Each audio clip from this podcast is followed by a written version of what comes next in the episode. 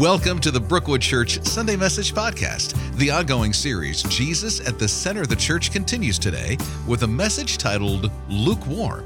It is anticipated that we will react to Jesus' potent challenge to the Church of Laodicea with a revitalized and infectious faith. Today's text is from Revelation chapter 3, verses 14 through 22.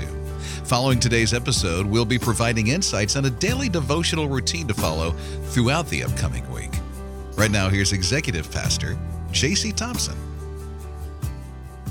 Hey, thanks for being here. We're continuing our series entitled Jesus at the Center of the Church, and we are going over the last letter that Jesus is presenting to the seven churches in Revelation. Now, this letter is probably the one that you might be the most familiar with because of the stark picture presented in this particular passage. It comes from that uh, verse 15 and 16, which just says this I know all the things you do, that you are neither hot nor cold.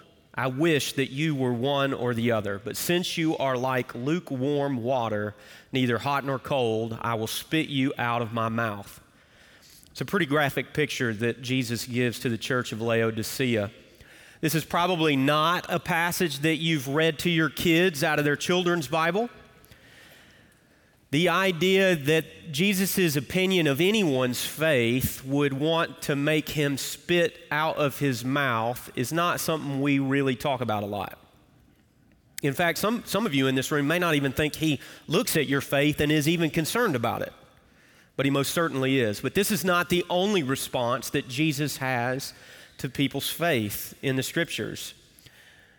This particular response to the church at Laodicea is one that is a negative response, but he also has a very positive response. You can see this in Matthew chapter 8, verses 5 through 10. Check this out.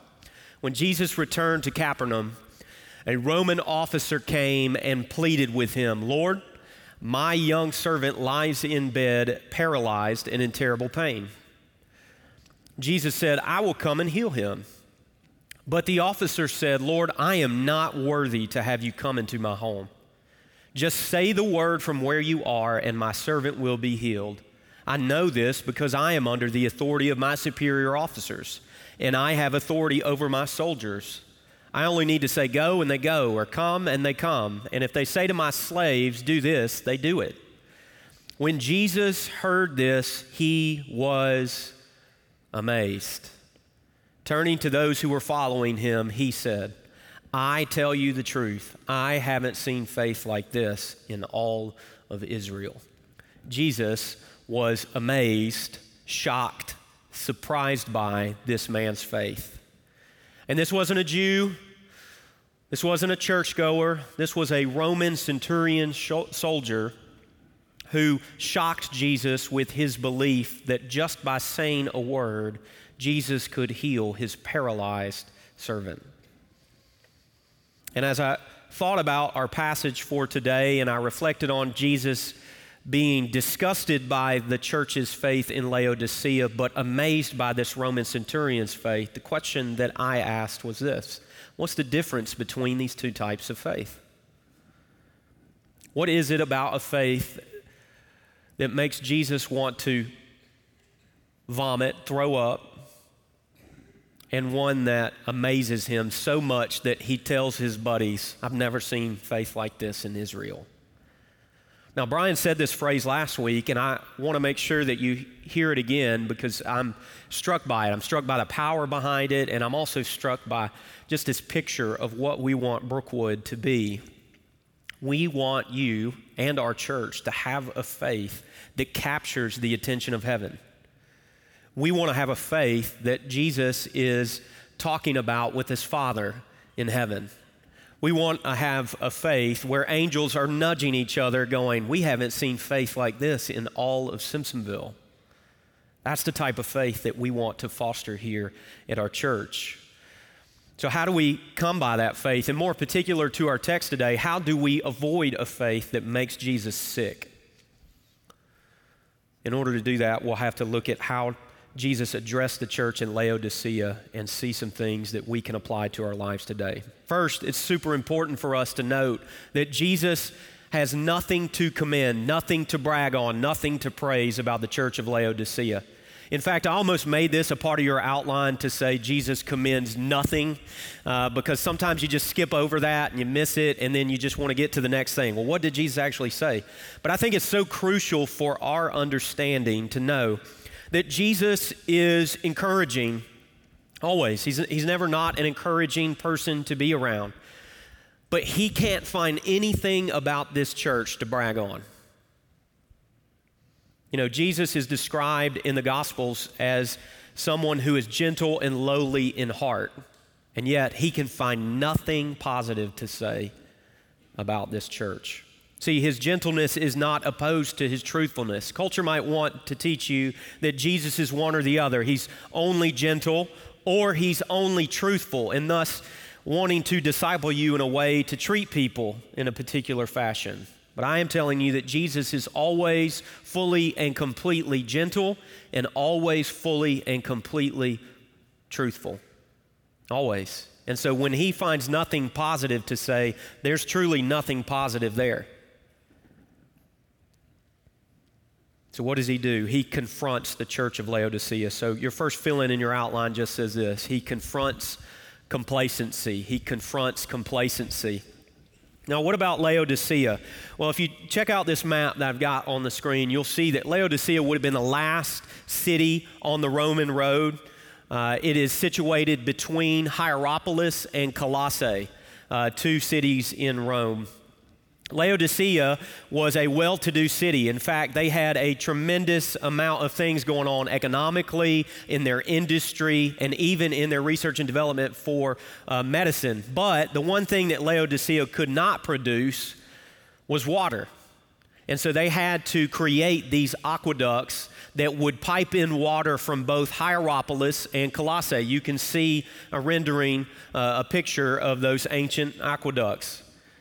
And so they couldn't create water. So Hierapolis was known for their hot springs north of Laodicea, and so they would pipe in hot water into the city. And Colossae, which was situated on a mountain, had fresh water, fresh cold water from a mountain spring. And so they were getting water piped in from both places. But the problem was is that when it got to the city, it was filled with minerals from the aqueduct, and it was also lukewarm.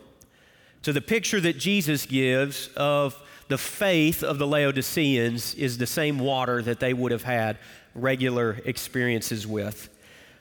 Laodiceans, that Jesus points out three things that they were known for in this particular passage. First, they had a thriving banking industry, they had created their own currency and would have negotiated all kinds of trades and business deals based on that. So it wasn't just that they had currency to dish out, they were actually brokering many financial deals for Rome. They were well known for this. They were also known for a black wool that was unique and different. Uh, and so they would have created clothing that other places could not have produced because of this black wool. And then last, they had a thriving medical school that had created this eye ointment that would heal most vision problems, and they exported it throughout the cities of Rome. So Laodicea was doing very well. In addition to these economic things that they did, they also had a lot of wealthy people in the city that loved entertainment. So few of the wealthy leaders in town actually built uh, several amphitheaters, places where they could host uh, entertaining uh, things. They were known for the parties that they threw, not just the wealthy people, but everyone in the city of Laodicea. It was an economic hub. It was also known as a center of pleasure and entertainment. And the letter that they received from Jesus was the most critical letter of all of the letters to the seven churches. Oftentimes, this passage is interpreted in a couple of different ways. First, that Jesus would rather you be all in, passionately, emotionally, thriving in your faith, or he would rather you have no faith at all, just don't sit on the fence. That is one interpretation of this particular passage. The second way of interpreting this is that Jesus is speaking directly to the church about how ineffective their faith is.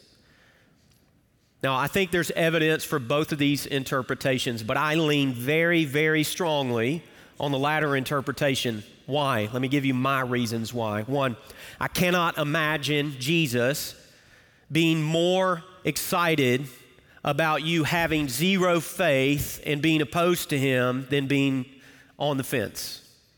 Can you see where that probably doesn't make a lot of sense? That Jesus would rather you be lost than mediocre in your faith, okay? So that, that doesn't make a lot of sense to me. In addition to that, this was a letter to the church. It wasn't necessarily a letter to the city. And so the people that he's writing this letter to should have been people that were exercising their faith, at least professed to have faith. So I lean to the fact that Jesus is not saying that he would rather you be lost than be mediocre in your faith, that instead, Jesus is saying the Laodiceans, their faith is useless. They're not utilizing their faith, they're not influencing anyone because of their faith. Their faith is not changing anything, it is just ineffective. It doesn't move the needle for the city, it doesn't move the needle for the people inside the church. It just doesn't do anything. See, I think that Jesus is using the illustration of the waters from the two neighboring cities to drive his point home with the Laodiceans. The hot water from Hierapolis would have been water that would have been used in medicine. If you could think of going to a sauna or a spa and having hot water being utilized to release tension in your muscles. That's what Hierapolis was known for, their hot springs and hot water. And so there was a use, there was a benefit that it released tension and stress and could soothe hurting muscles.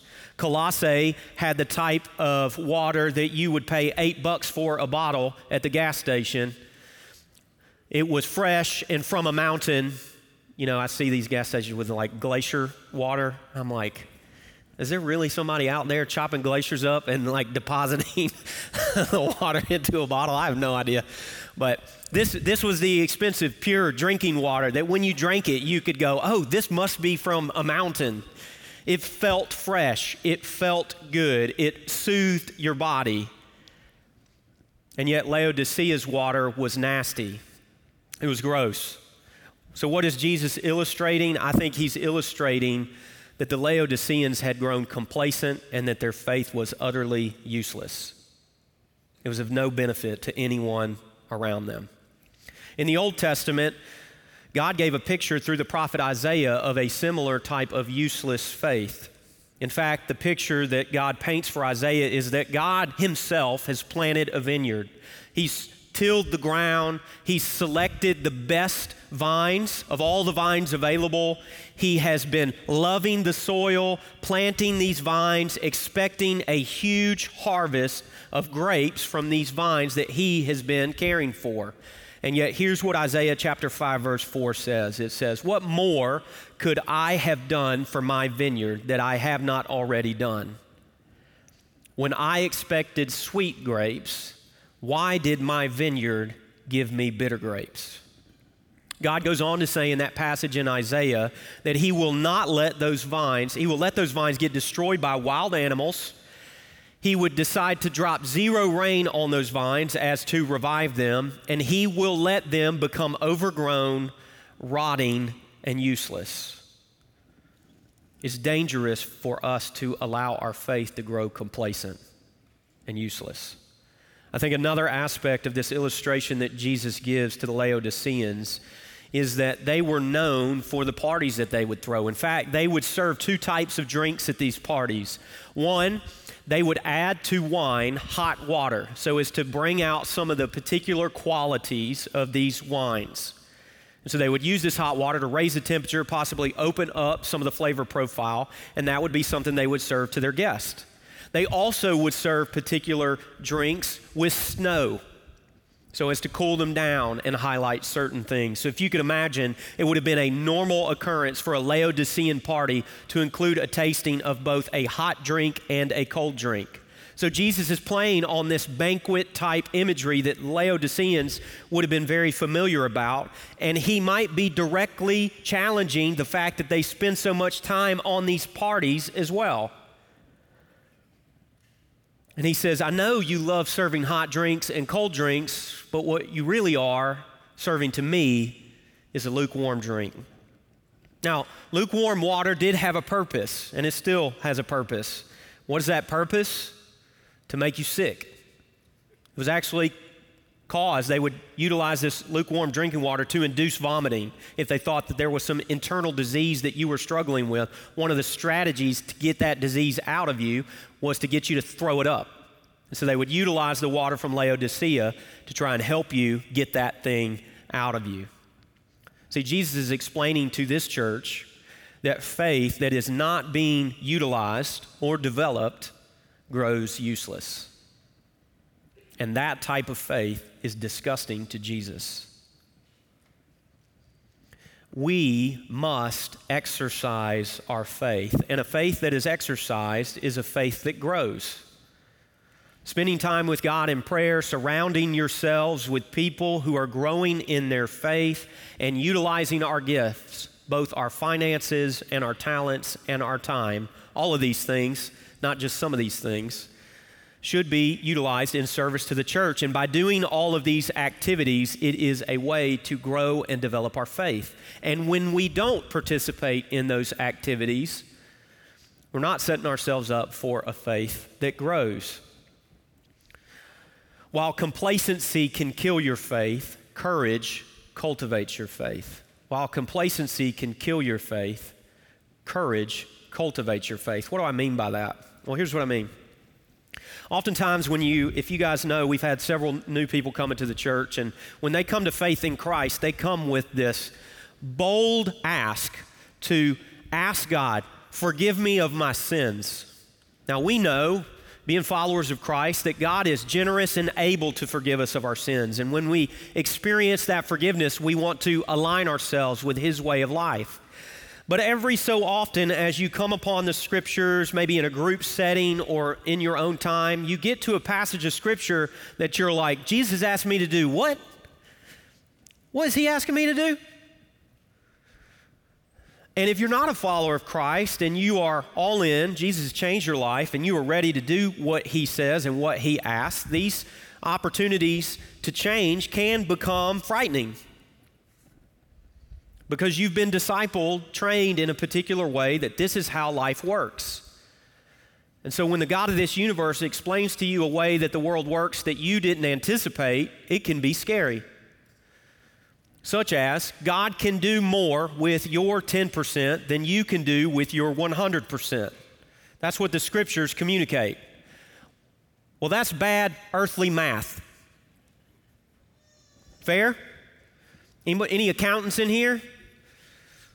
If you try to do your, if you try to balance your sheets and suddenly you've got 90% and you're trying to explain to shareholders that no, no, no, no, 90% way more than 100%.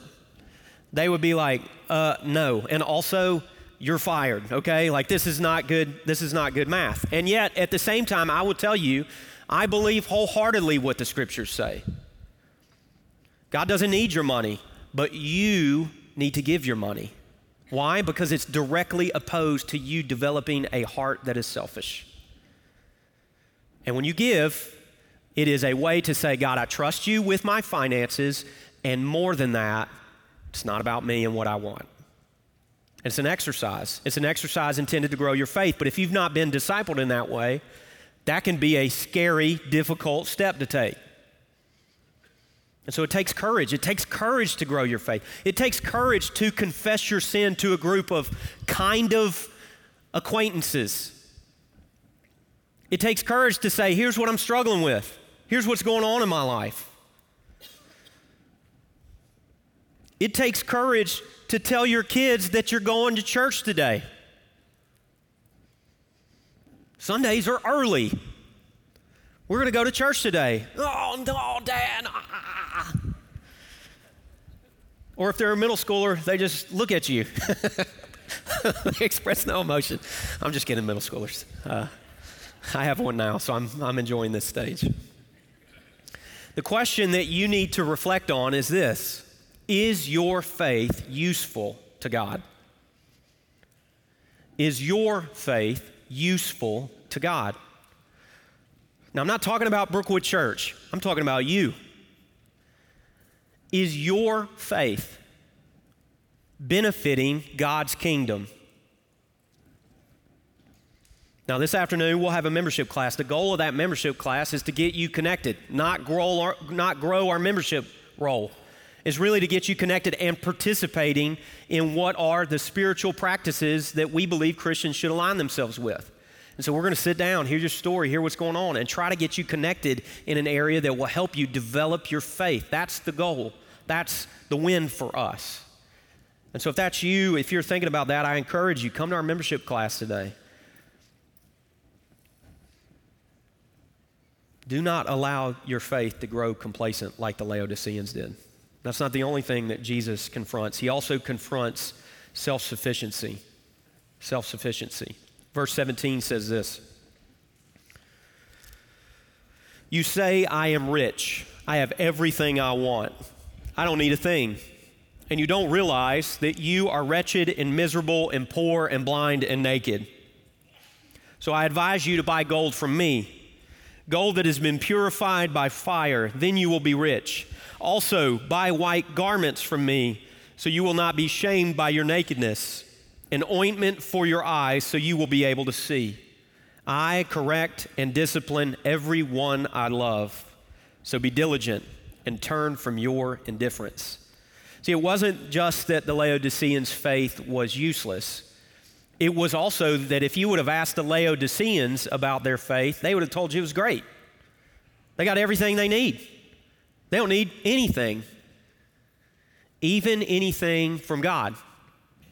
In fact, in AD 60, the city of Laodicea was majorly destroyed by an earthquake. And because of its influence, its economic power, the city of Rome reached out to Laodicea and says, Hey, we want to help you rebuild. We're going to send some funds and some people to you. And Laodicea said, Nah, we're good. We got this. And you know what? They did. They utilized their resources, they pulled their stuff together, they utilized their own people, and guess what they did? They completely rebuilt the city of Laodicea. And in our culture, American culture, we would look at the city of Laodicea and we would go, way to go. Great job. Man, look at how they pulled their resources together and pulled off this big, amazing pro- project. They really crushed it. Way to go. But that's not what Jesus says. Jesus actually says, You're not doing great. In fact, you do think you've got it all together. You do think you've got everything it takes. You do think that you can do this on your own. You know, it's one of the challenging things in discipling your children because we all want our children to be, quote unquote, self sufficient. We want them to be responsible. We want them to take action on the things that are in front of them. But I think sometimes we miss the fact that we are completely reliant on God doing anything. And I know these are shocking things to say, but everything we have is a gift from God. And yes, we work and we expend effort and energy and resources to become better stewards of the things that God gives to us. That's true, and I'm not I'm not at all pointing out to you that you should not try to maximize your ability as a steward of God's resources. But oftentimes when we're raising our kids, we we don't always lean into spiritual reliance upon God. Sometimes we want, it, we want them to figure it out with earthly solutions. But I think a critical component of our discipleship with our children is helping them understand that, look, you may do absolutely everything in your power, everything in your power. But the fact that this earth still rotates on its axis and still is just far enough away from the sun and also at the same time just near enough to the sun, and that we're not colliding with asteroids while God is maintaining this planet, you can do as much as you can. But if God's not taking care of any of this, none of that matters. It's a critical thing we can miss in our discipleship with our children because it can go like that in a flash. And you could have done everything in your power and it can be gone. Some of you have experienced that economic downturn, health crisis, loss of a loved one. You do everything you can, and yet it still affects you. We've got to be honest with our children in their discipleship. You can do everything right, kids, and it may not work out like you think it should. We trust God. We trust God. We trust God. We go to Him for wisdom. He promises us that if we go to Him with wisdom and we ask for it, He'll give it to us. If we seek Him, we'll find Him. See, Jesus took the very thing that the Laodiceans would have put on the opening Welcome to Laodicea billboard. Check out our black wool, check out our banking, check out our eye ointment. You can get it in every store in Rome. And he says, You've got nothing. Oh, you think you can bank? You ain't got no idea what banking is. You need to come buy gold from me, Jesus says. Oh, you think your black wool's cool? Actually, you're naked. You have no idea that you can feel shame because of your sin. You need to get forgiveness of sin from Jesus Christ. You need to receive that from Him, and then you'll be clothed with white cloth. Not only that, but you think you can see because of your eye ointment? Guess what? You're blind. The only way you can see is if you come to me and get sight from me. Spiritual sight is what Jesus says. He took the very thing that the Laodiceans would have been most proud of and said, You don't have any of that. You're missing that you live in a spiritual kingdom, not an earthly one. Jesus shares this discipline because he loves the Laodiceans. In fact, if you're not being disciplined by the Lord, that should be the scariest place to be. I'm going to say that again. If you're not being disciplined by the Lord, that is a much, much scarier place to be if God has let you be with your sin. See, Jesus will do the same with us. He will discipline us because He loves us. Now, listen to this. When Brian and I were getting to know each other at first, we, we sat down to meet and talk, and I don't know him, and he came from Texas. And Texas is big. That's all I know. And so we sat down, and he's explaining here's what God's called me to do. God's really called me to build people up, encourage people. He's really called me, and he, said, he said this phrase he said, to pour liquid fire on people, get their faith ignited and get rolling. And I left that meeting, and I thought to myself, who in the world needs encouragement like that? I mean, if you're in need of somebody to pour liquid fire on you, maybe your wood is wet, you're broken. What's going on with you? That's what I'm thinking to myself. And you know what? I realized, you know who needed encouragement? You know who needed liquid fire? I did. I needed to be encouraged. I needed to be built up. I needed somebody to say, hey, here's, remember what we're doing. Remember what we're trying to achieve here. We're trying to get, build God's church, God's way. We're trying to encourage and build up people. And let me tell you something not only receiving encouragement from Brian has been a blessing to my life, but watching him encourage you as a church has been a blessing to my life. It's been amazing. It has been a blessing to hear him tell you how proud he is of you, to show you, both with pictures and video and with his words, all the amazing things that our church is accomplishing for the kingdom of God. But don't become prideful. Don't allow self sufficiency to rule your heart. See, here's the deal a self sufficient heart produces selfishness, but dependency on God produces compassion. I'm going to say that to you again. Self sufficiency produces selfishness, but dependency on God produces compassion. I want to give you an example of this. Anybody watch football out there? Just like six of you, come on. Anybody watch football out there? Okay, okay. I've been talking to Brian about his college football takes, okay? We're working on him, okay? But I want you to know this. There's this uh, place on the football field called a medical tent. Y'all seen that before? My youngest calls it the hurt tent, which I will always call it the hurt tent from literally for the rest of my life. That's what I'm calling it, the hurt tent. When it comes to your faith, sometimes you need to go to the hurt tent. What's the purpose of the medical tent? What's the purpose of the hurt tent? Is to make a diagnosis, yeah, to check you out and to figure out can we get you back on this field today or do we have to set up a treatment plan for you to eventually get back on the field? What's the, what's the plan? The goal of the hurt tent is not for you to stay in the hurt tent as long as humanly possible. The hurt tent is a transitional place. You come to the hurt tent and you get help and you get a plan and then you take steps to get healed, and then you get back on the field. Listen, life hurts sometimes. Can I get an amen? Thank you. Life hurts sometimes, and Brookwood is here to help you when life hurts. We have care volunteers down front, not just to stand here and look pretty, which many of them do, but to receive you when life is hurting, to pray with you, to bring you to the throne of God so that you can find the healer, so that you can be, get back on the right track. Listen, you lose a loved one, you grieve, and you need to grieve, and we need to grieve well.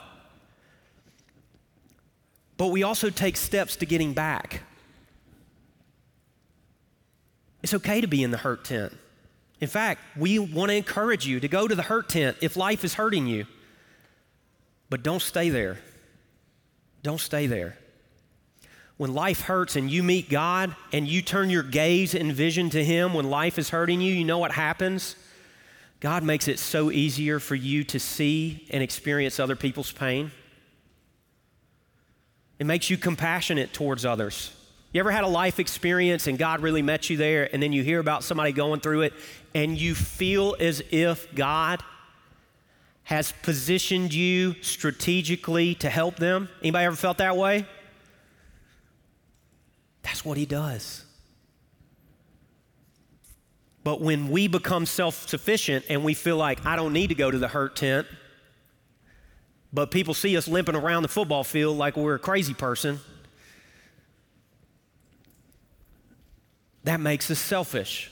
Oh, that person should be able to handle this. Oh, that person, uh, economic downturn, of course they should be fine. Life hits us and it hurts. And we need to be a church that receives the hurting. But thank God, Jesus heals and we can get rolling again. Praise the Lord. When you reach out to God for everything, you begin to realize just how little effect you actually have on this world. You realize God does everything. He literally is moving stuff right now. The proverb says, A king heart is like a river in his hands. He'll turn it whichever way he wants to. God's in control of everything. And we would do well to remember that he's in control. See, when we come to God when we're hurting, it helps us not to look down on others. In fact, we start to look up to God on behalf of others when they hurt. Can I encourage you for a moment? This church, Brookwood, is not useless in its faith. But some of you in this room might be riding on the coattails of the faithful. And it's time that you exercise and grow your own faith so that you can contribute to what this church is doing, not just in these walls, outside these walls, and in our community and in our world. You know, we had several hundred folks here with special needs on Friday. And when they get out on the dance floor, they dance. Now, some of you, at, you know, with your church background, dancing may not be your thing, okay? But I like to get down.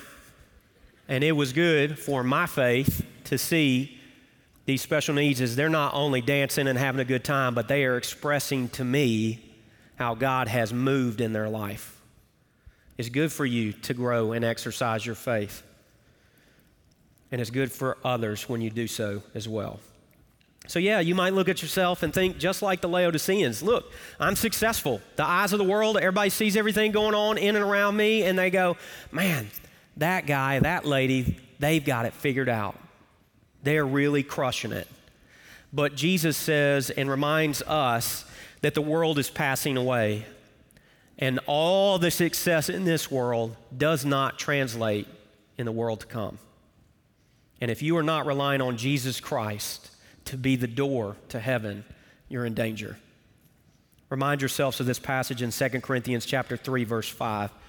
It's not that we think we're qualified to do anything on our own. Our qualification comes from God. Listen, the reality is, I want this church to be a place that is rocking the gates of heaven, where when angels look down at what's going on here, they're shocked and amazed by what we believe God can do in our day and time. I want to look around this place one day and realize that Greenville County always has a place for every child who's displaced and in foster care because the church has decided to obey God in caring for the widows and orphans. I want to look around this place and look at our young people and go, our young people are changing the world one high school at a time, because they're being discipled that God is alive and moving in our midst. I dream of the day when community leaders come to our door and they say, Brian and JC, hey, we have this need. And the first thought in our mind was to go to Brookwood and say, can Brookwood do this? And I dream of the day when the upstate is changed because Brookwood continues to exercise its faith in a God who's real and active. This won't come to fruition in our midst because of our great gifts, but instead because of our great dependence on God. Now, what do we do? If our faith is lukewarm, are we just out of luck? Do we just have to throw in the towel? That's it? No, Jesus ends this letter with an offer.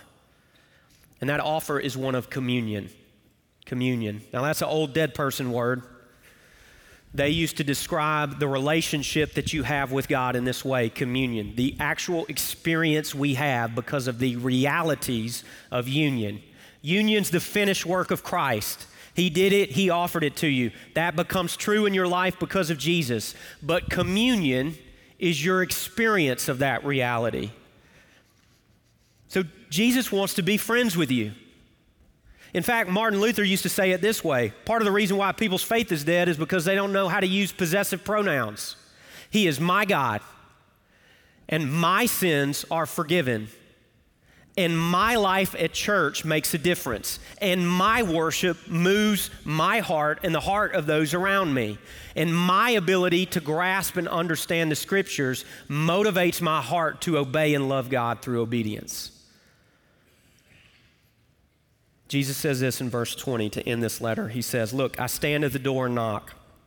If you hear my voice and open the door, I will come in and we will share a meal together as friends. Those who are victorious will sit with me on my throne, just as I was victorious and sat with my Father on his throne. Anyone with ears to hear must listen to the Spirit and understand what he is saying to the churches. This is not a picture of evangelism. Jesus is not doing what we used to do in Baptist churches, knocking on people's door, cold calling. He's knocking on your door if you're a follower of Jesus. And he's saying, I want to be closer to you. I want to come and eat dinner with you. I want to come and be your friend. Jesus desires for the church of Laodicea and our church today to have a vibrant faith that is growing not only in their relationship with God, but in their influence, reach, and service and love to their neighbors. But Laodicea grew stale. Could have been through complacency because of some type of sin in their life, or possibly they got into the hurt tent and never got out. Some of you in this room might be in the same place today. Do you want a faith that's thriving? Do you want a faith that amazes Jesus Christ? I want to be a church that's filled with people who grab the attention of heaven by their faith. Check out this quote Now is the only time you have.